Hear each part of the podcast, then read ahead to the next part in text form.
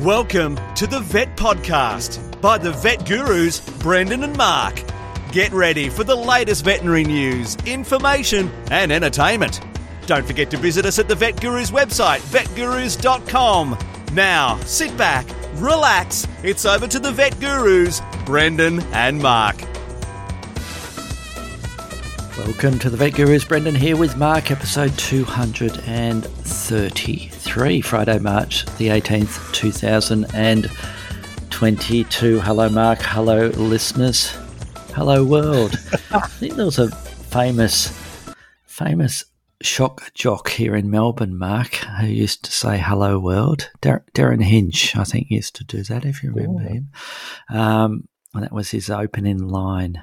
Um, "Hello, world." Maybe it wasn't him. He's a anyway. uh, was, Um, he's a senator in the Australian federal government now, and um, and in New South Wales we had John Laws, who um, what does it? Golden tonsils was his nickname, and he would Yes. go, uh, "Good morning and hello world."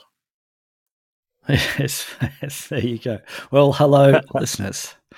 VetGurus here. Go to vetgurus.com, send us an email, vetgurus at gmail.com. And thank you to all our supporters, our Patreon supporters, people who have bought some merchandise from our Etsy store. Um, all the links are at vetgurus.com and our main three sponsors, Mark, Specialized Animal Nutrition, Chemical Essentials, and Microchips Australia. Thank you very much to all of those. How are you, Mark? You've um, you've been busy um, giving some continuing education via Zoom. Well, I you? did have a great uh, conversation with um, the uh, student members of the ARAV, the Association of Reptile and Amphibian Veterinarians at uh, Sydney University, and yeah, it was it was um it was done in the modus operandi that we currently use most frequently, remote and zoomy.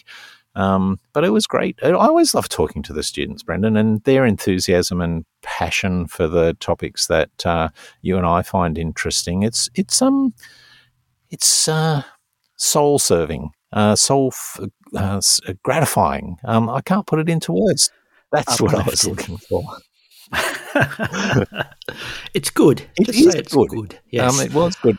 it's great to see the um, keen youngsters coming through, Mark, and uh, yeah, ARAV and for, and I know most of our listeners, not all, Mark, are uh, interested or, or are already doing or being or are um, unusual pet veterinarians or, or technicians, nurses, Mark. So a fair number are probably members of the Association of Reptilian and Amphibian Veterinarians, and it's certainly one of the groups who recommend. And the other one on the mammal side is um, exotic. Um, I've back. Um, is is um, AEMV, Association of Exotic Mammal Veterinarians. Um, they're the two main groups. I did. I did a big group here I did in a big plug for Yes. UPAV, um, and obviously, I, I think that's an excellent thing for students to get involved in networking with. Uh, and it was an interesting point, Brendan. I, they were asking me, you know, how I got involved in that work, and and how should they get involved in it? And I think the answer is different these days. I I just uh, made it known in the practice that I started in that I wanted to do that stuff, and every other vet was very happy to flick all the birds and reptiles and rabbits to me, so they didn't have to do that. All the weird But stuff. now, um, I think um, the the you know because there are practices that uh, have a particular interest and specialisation in this area, um, lots of practices refer to those those you know case the, those pets to those practices. So I think in general accession practice, it's more difficult to get that exotic animal experience, and so I think they need a different tactic to maybe what you and I uh, exercised when we were graduates. Yes. So I think you're saying it's a bit more competitive, is, is, is the summary there, um, than when we sort of slip or snuck in there um, during during the early days. We'd, we'd probably struggle to to cut the mustard these days, wouldn't we, Mark? I expect. Um, Well, talking quietly. to these students certainly made So- me feel like that, mate. well done, and I'm sure they appreciate it. And I saw you; um, they they they're keen on sending you uh, um, some alcohol in compensation. So yes, um, well done. Um, eh, anything else you want to quickly um, chat about, Mark, before we jump into our news? No, I think stories? let's get into the news. Well, I think you've got the first one, and it's unsurprisingly about birds. And it's it's sort of um, it's a little bit of a um, one that we can both share. I feel an attachment to some of these stories because of their location, and um, and these are um, baby birds that are causing some development problems uh, in Port Phillip Bay are, are reasonably close to uh, uh, your home, and of course we just uh, travelled across Bass Strait out of Port Phillip Bay. Um, and I know there's a significant uh, Australian gannet rookery. Um, uh, uh, um, it's, on, it's on the edge of Port Phillip Bay. So this story is about a Department of Defence. Uh, um, I suppose it looks like a dock or some sort of out of water um, uh, platform that the birds are using, the chicks are using um, to sort of finish their um, uh, uh, um, rearing to get to the stage where they can fledge. Um, and the Department of Defence wants to destroy that platform, um, which there's some argument about what the consequences will be. Uh, the first uh, consequence uh, the first um, interpretation was by the Department of Defence's experts who thought um, that the birds would be okay, that there was a bond with the parental birds, and um, that if there was a problem, they could farm the hundred odd chicks out to carers and everything would be hunky dory. So they want to go ahead and destroy the platform. Um, they do plan to put the birds on a secondary, smaller platform 50 or 60 metres away. But uh, BirdLife Australia experts particularly uh, think that um, gannets, like many seabirds who have rookeries with lots of birds, they um, they need they use significant uh, geographical cues to identify their chick. It's not just the look of their chick. Um, and so the BirdLife Australia are worried that all these chicks are going to die if they're moved. Um, now, the gannets are not a threatened species, um, and uh, some people might argue that um, that progress, 50 birds that uh, are on an artificial structure in any case wouldn't have made it. Um, but I just think it demonstrates how badly planned these things are. Surely the Department of Defence has had years and years of this sort of thing happen, and they would know when the birds were fledged. Surely they could have scheduled it better. I'm surprised too by the estimate. They've been asked to wait for four weeks to the birds fledge. And what was the estimate of time, Brendan? I think it was something like uh, $8 million it would cost. Yes. For the three months, yes. Geez, what are they building? Um, yeah, it's yeah, it's a bit of a depressing one, isn't it? It's the usual um, wait till things are an, an absolute crisis and then throw a boatload of money at it, hey, um, and, and think we've solved the problem. Yeah. Um, yeah, I don't know what to say about it, Mark. Um, yeah. What's your solution to these sorts well, of things? The Department of Defence has a spare $8 million, so hold it up and let the birds go. The, the birds uh, are only using what was put there, and um, and we should be the ones made to be flexible uh, for them. I've got, uh, there's no argument yep. for me. The chicks come first. Yep. Yes, those gannets.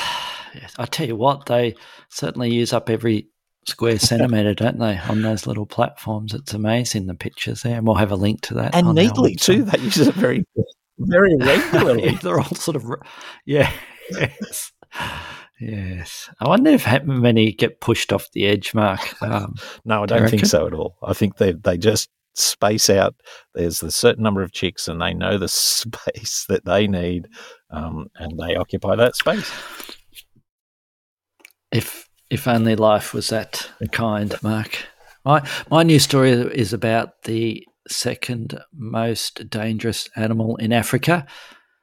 Apart from mosquitoes, and that's the hippopotamus, Mark. Um, and I, I, don't know whether you've looked at this story yet. You've probably just glanced through it, um, where they, geez, they're really hard to study, aren't they? Um, not only are they aggressive on the land when they come out to graze and um, then they jump back in the water. But even in the water, they can be very aggressive. So trying to study anything about them um, is a real challenge. And this was a study done to try and look at the um, vocabulary of hippos, Mark, and um, it was gee, I, they struggled, didn't they? Um, so what they did is they it was published in Current Biology, uh, which we'll have a link to, and it was in a reserve in Mozambique where they had several lakes were inhabited by one or more groups. Um, or pods of hippos, and they studied, I think, seven of the pods.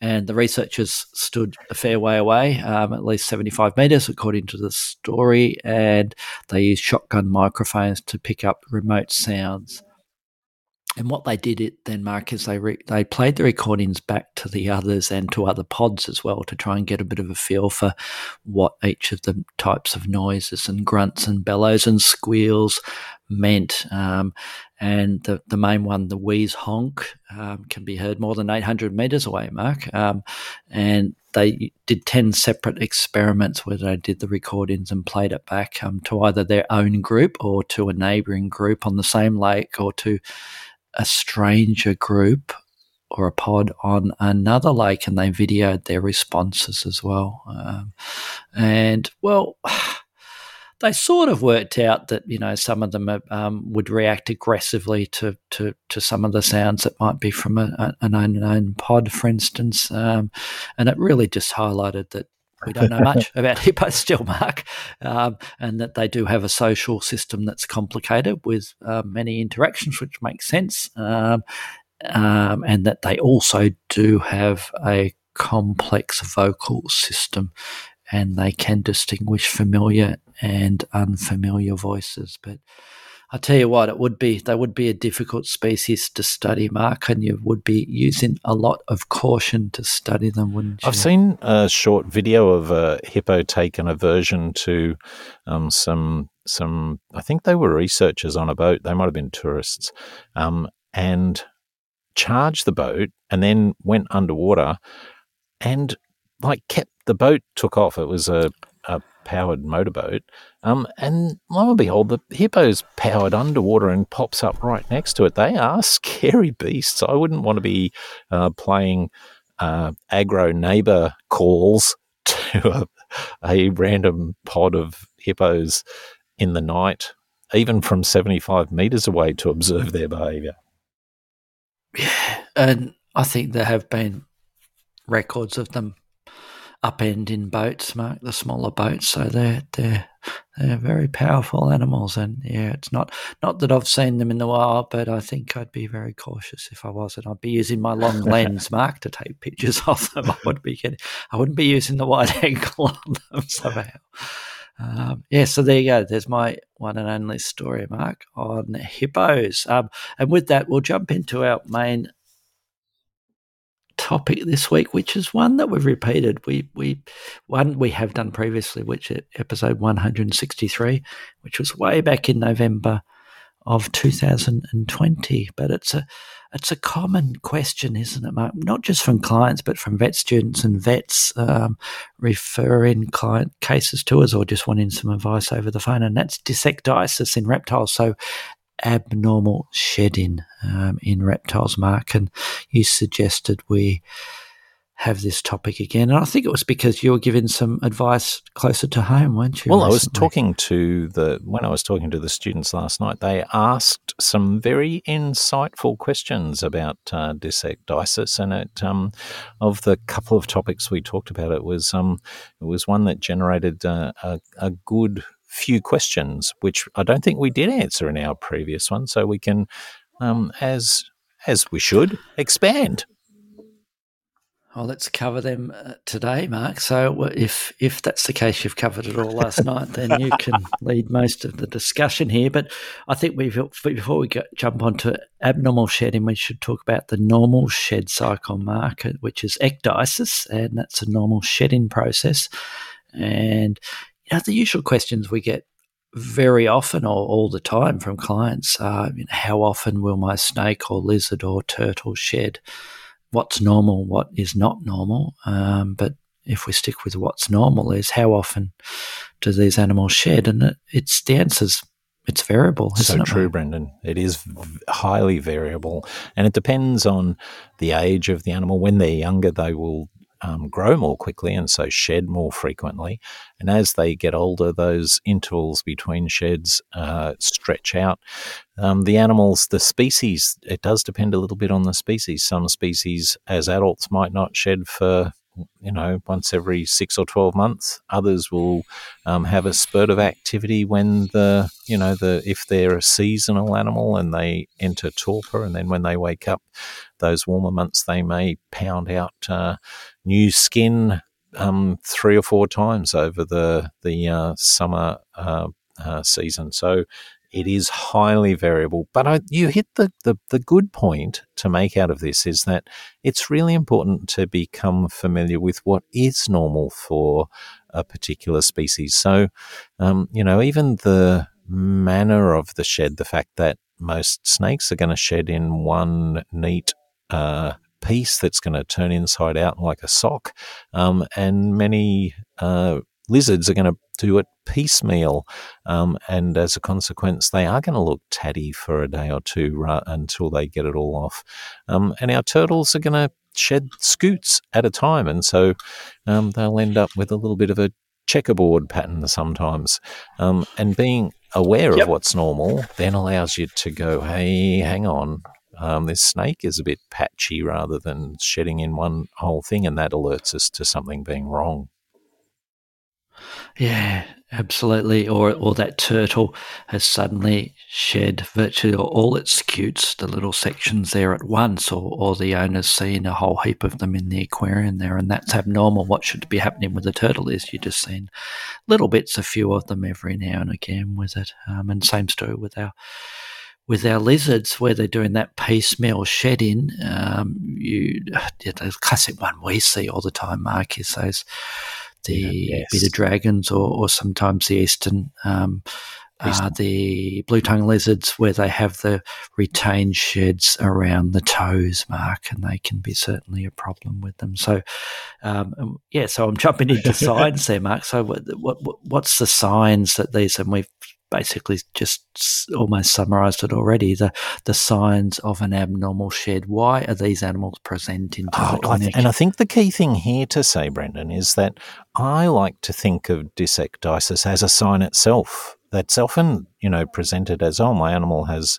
is having a faulty shed, um, but that is an indication that something else is um, going on that's wrong. And if you, you know, if you look at Dr. Google, you'll hit the humidity problem that there is inappropriate humidity in the enclosure. And certainly for many reptiles, you know, the we have a thermal gradient. We should also have a uh, um, you know, a humidity gradient and maybe a humidity box for them to achieve certain levels of humidity. But that's not the only cause, and there are certain metabolic problems that will, uh, serious infections, for example, will interfere with normal thyroid function, and thyroid is critical to triggering those uh, shedding routines. And so, um, animals that uh, are in that sort of a situation will often have um, problems with their shed. We'll see uh, animals that have recently had surgery um, and uh, have had a skin incision might um, fire off a couple of quick sheds straight after a surgical procedure. So the the unusual shed itself is an indication, I reckon, Brendan, that we should be looking for uh, either a husbandry practice or a health issue um, that it that has triggered that problem. Yes, and funnily enough, spoiler alert, a lot of them are just inadequate or inappropriate husbandry, as as usual when we're talking about the unusual pets with them. So let's drill down to the classic signs of a dysecdysis in snakes, Mark. So, what what are the typical presentation for those? What do you see? Well, the most common sort of presentation is uh, a part, you know, the, an incomplete shed. There's uh, milky scales, um, some uh, fluid having seeped in between the cleavage uh, plane between the old part of the scale and the new part. Um, so those scales look milky, um, and then there'll be a, a you know lovely fresh uh, scale adjacent that has a lovely bloom to it, um, and so the pattern of that uh, inappropriate shed can be seen all over the body.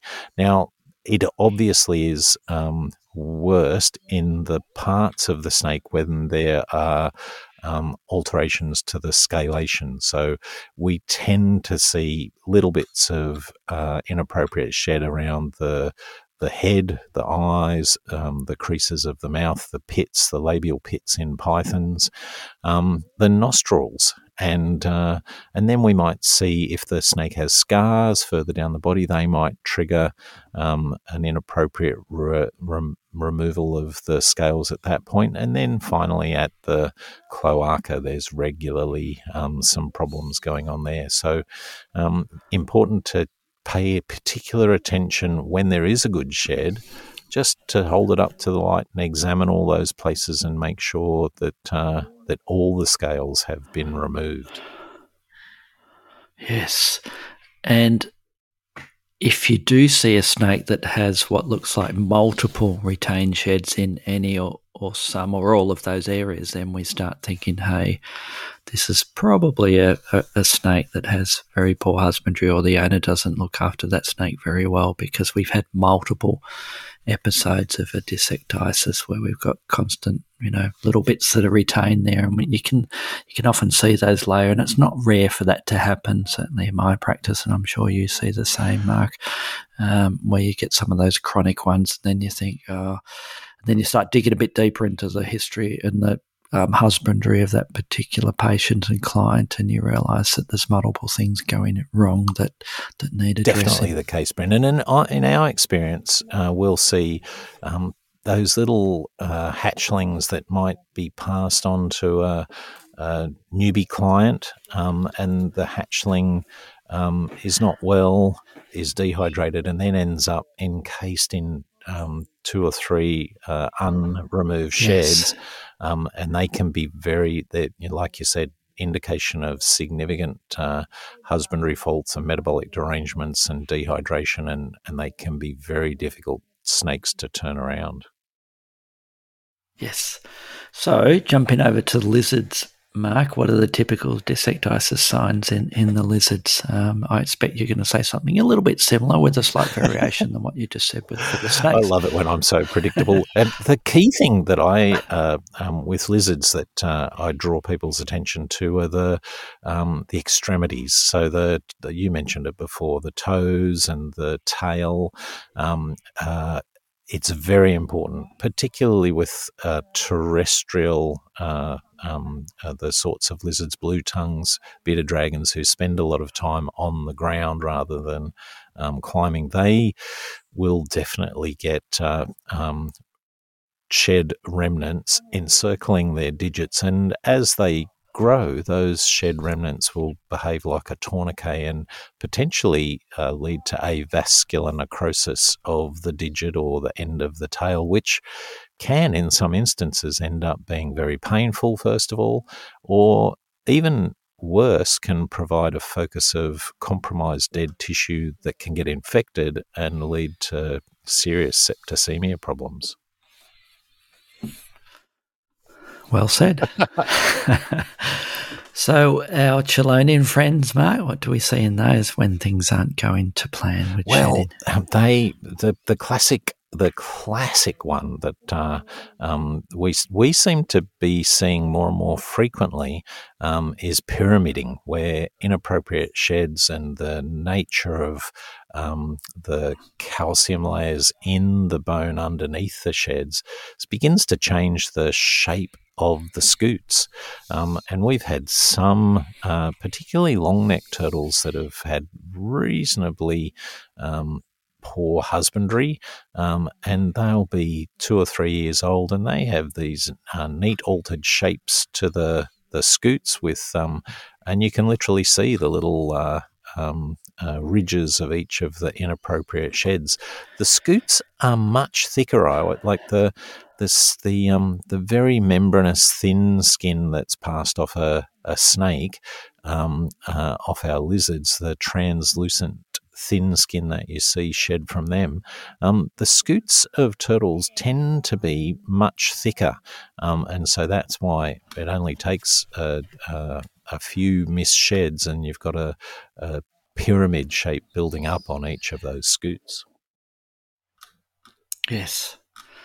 So we're presented with one of these reptiles with an abnormal shed mark. What's your approach to treatment? Um, and then we'll jump into the prevention at the end. So, how do we deal with that snake? Let's start with a snake which has a retained shed. It hasn't shed in one piece, and let's say it has a, a retained, or we could do a whole podcast on the retained eye spectacle, eye scale. So, we might leave that one for the moment. Let's talk about it just as a retained piece of shed on its well, tail. It's divided up into two parts. The the uh, the the plan, as it were. Um, the first part is uh, first aid. You need to get um, that piece of uh, skin off, and I actively discourage people from picking at them or doing the um, the sunburn. I'll just peel it off with my fingers routine. Um, uh, we tend to recommend maybe a little bit of um, uh, moisturizer uh, put on to the area, then maybe a warm, wet towel or, or shallow bath um, and allow the area to allow that uh, um, skin, the shed skin that hasn't been removed, to be softened and rehydrated. Um, and then a towel um, gently used to ask the snake to crawl through will generally be abrasive enough for that moistened uh, remnant skin to be removed. Um, it, I think it's desperately important to be very gentle and low key with this. That uh, that you know aggressive attempts to try and remove the stuff can damage the underlying skin just as much as uh, be successful at removing the dead skin over the top. Yes, and I think the key comment with that is take your time with it. You don't have to potentially get the whole thing off in one go. And I often mention that to clients if we don't get the whole, or if the clients try and do it down the track at home, if they have a chronic dysecdysis snake, which shouldn't be a thing, but it sometimes is, um, that they attempt to just gently soften it and, and remove it and remove what bit they can. And if they can't remove it all in one go. They try again the next day or the next day. You're exactly um, right, Brendan. It doesn't. If it takes two or three days, try, because we, not, not yeah, the last thing we want to see is where they peel off, um, you know, the underlying new skin layer, and we end up with this red raw area because they've been too aggressive. The other thing things. I always mention about um, that technique, Brendan, is that um, we would regularly um, lay a, a snake in that situation um, on a towel that's warm and wet, um, and then maybe even lay the towel over the snake, uh, the back half of its body.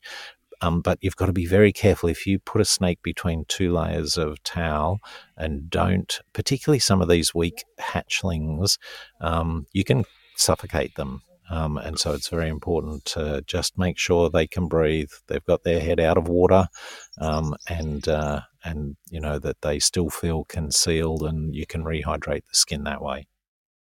Yep.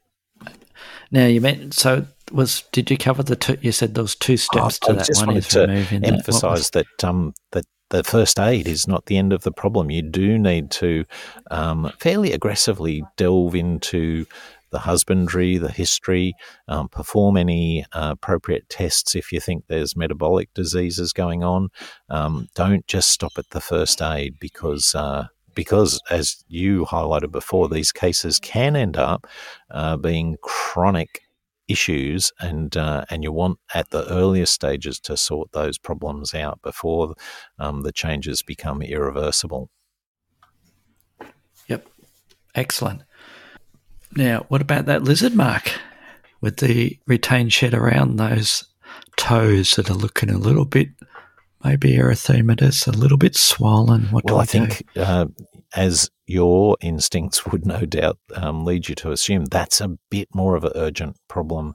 You, we don't want to wait three or four days. Um, we use the same general principles, try to hydrate the area, soften it, um, but these are ones where I wouldn't hesitate to uh, even anaesthetize a lizard and uh, ensure that those um, tourniquets of, of deadened skin are removed.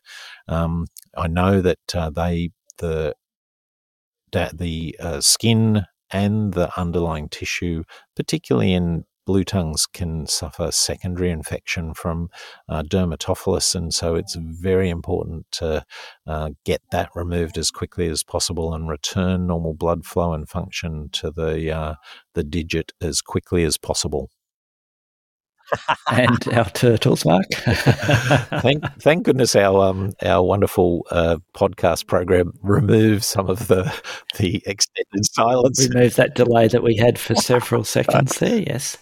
So, what do we do with the turtles that have, have that abnormal well, shed? Uh, turtles are a little bit more difficult because um, they're, you know, the two phases, the skin over the the unshelled part of them, uh, we treat a lot like the way that we would treat um, our uh, um, our other reptiles. Obviously, they're in water, and so that uh, skin is going to be um, uh, already hydrated, and so gently abrading it with a towel to um, remove it is good. But the scutes, I tend to be um, much more focused in the turtles on trying to correct whatever um, uh, husbandry issue it is, what uh, ensure that they get adequate exposure to sunlight, if the scutes have started to slough, if I've got a little bit of um, uh, you know space where I can lift one up, um, then I probably am in the situation where I'm going to um, look to leave it as far as I can, and then apply some iodine to to that area to try and make sure that the underlying tissue doesn't get infected. Um, I'll probably give that some time. I try, as you said before, try not to just rip it off the first time it looks like it's flexible. Um, but um, but I am pretty keen where there's a flexible scute that's partly attached. I'm keen to get that off because that protected area underneath that wedge, uh, as the um, you know you can't quite get into. That provides a perfect environment for uh, bacterial infection. Festa is the word. Uncle Fester. I agree with you completely. Yes, um, and what do you use to gently pry them off, Mark? I, well, I have a couple of little simple um, implements, and, and one of them is literally a a variation or, or, several different types of knitting needles, Mark, um, that we use in my clinic. Um, and they work quite well. So they've got a blunt tip on them, and they're quite good at just gently uh, wedging in between and gently flicking off that retained scute. It's it's, it's, funny because um I uh, I, uh, I would probably most frequently be using something like a dental probe, a blunt ended dental probe, um but um but yeah I, I always trust you'll find a less expensive, probably more functional uh, option for an instrument for these purposes it's it seems to be a pattern with you, Brendan. I'm always on there. I'm, I'm, I'm, just call me MacGyver um, with these things. Okay, so we've we've we've gently helped with the dysecdysis and that. Um, so we, our, our, our, treatment there, Mark. What what's the keys to prevention with these? And and the obvious one there is husbandry there. Um, and humidity is the one people always think about, and it certainly is is potentially the case with a fair number of these. And when I explain it to clients, I I try and simplify things and say, look, if if the humidity is too dry, then the what happens in a normal ecdysis is the there's a, a, liquid, almost like a lymph, isn't it, that's shed in between the old and the new shed, um, especially in the snakes and the lizards. And if it's too dry, the enclosure, then that dries out really quickly. So we end up with an abnormal shed. They can't um, remove it. So um, humidity is certainly one of the one of the factors to consider there. Mark, um, what's some of the other ones?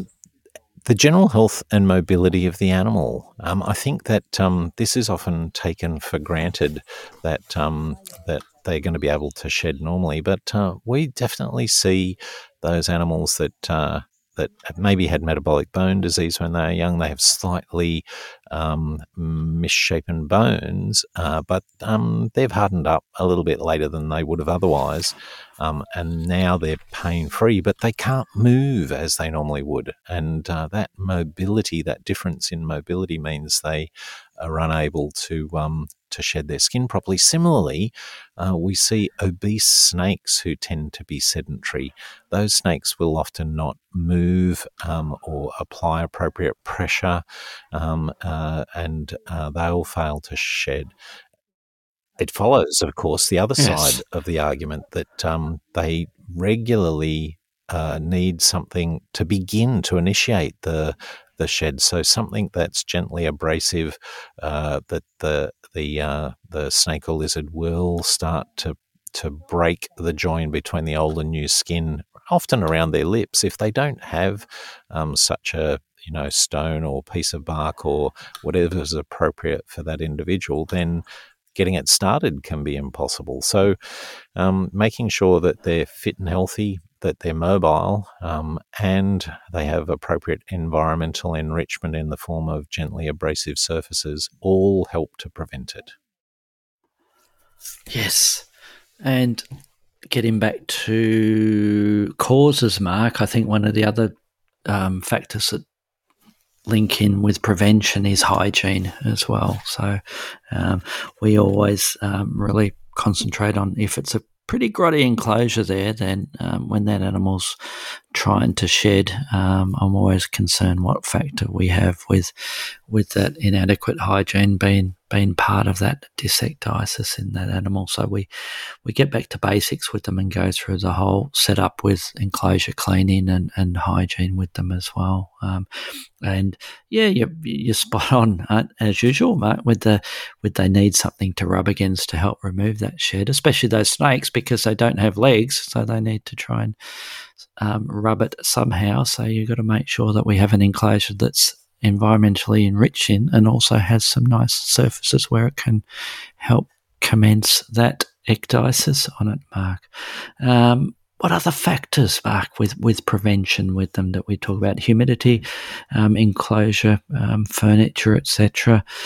And what about nutrition? Um, is there anything there that you'd consider with helping prevent abnormal dis uh, abnormal. Well, I think um, that uh, we highlighted, we mentioned before, uh, obese animals are less able to maneuver. They're less likely to maneuver um, and have the normal mobility. But I also think that um, uh, there are diets that would encourage particular animals to um, one of the things that always fascinates me about reptile um, medicine is that they run that um, their hydration status, their homeostasis for hydration, has a much wider range than uh, of normal than we would consider appropriate for mammals.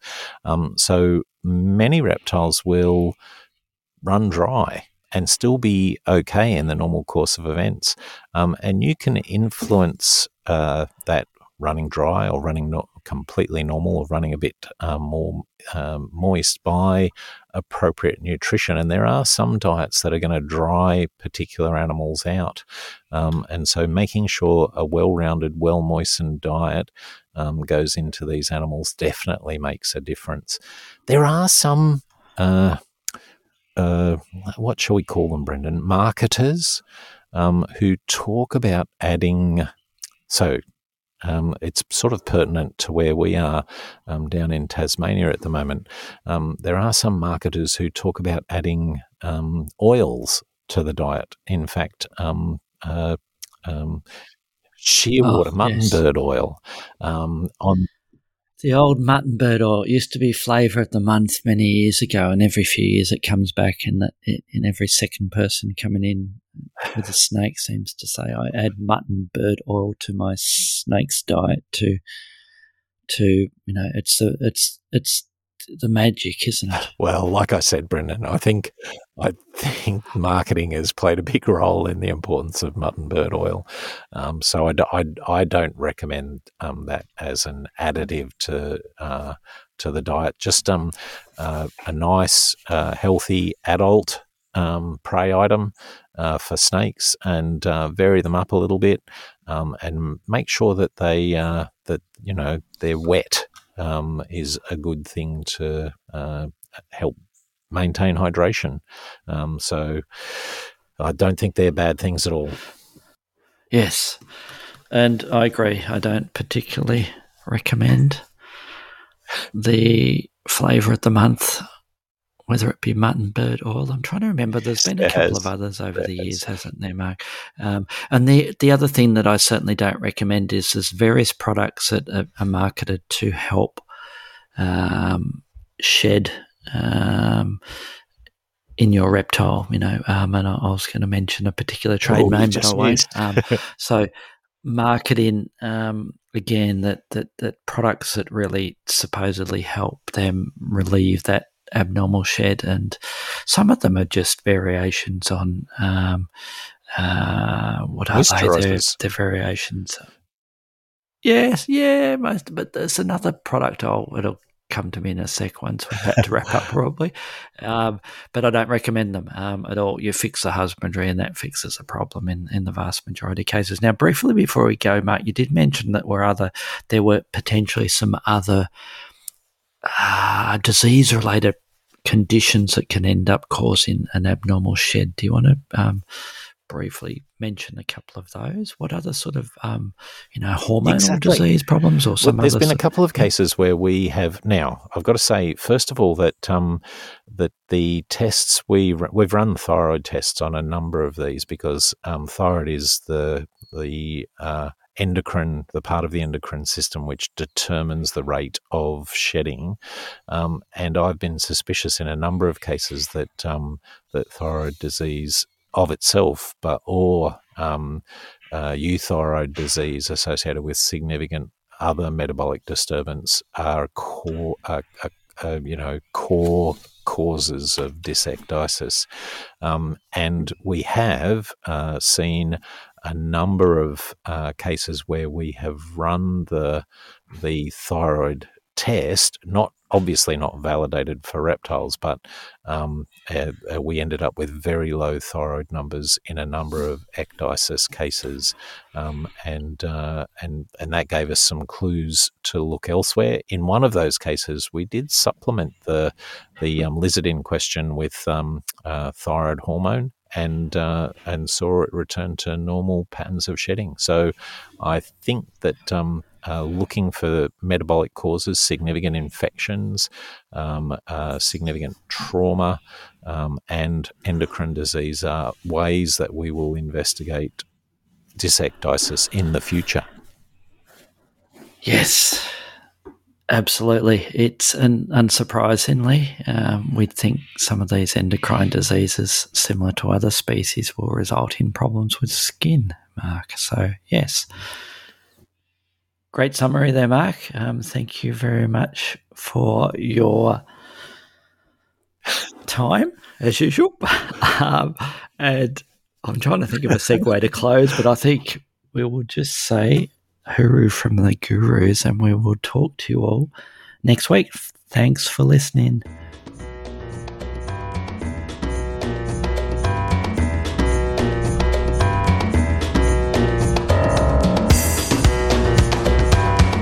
Thanks for listening to the Vet Podcast by the Vet Gurus. Don't forget to visit us at the website vetgurus.com, where you can subscribe, view show notes, listen to previous episodes, and more. You can contact us via email at vetgurus at gmail.com to ask a question or just say hi.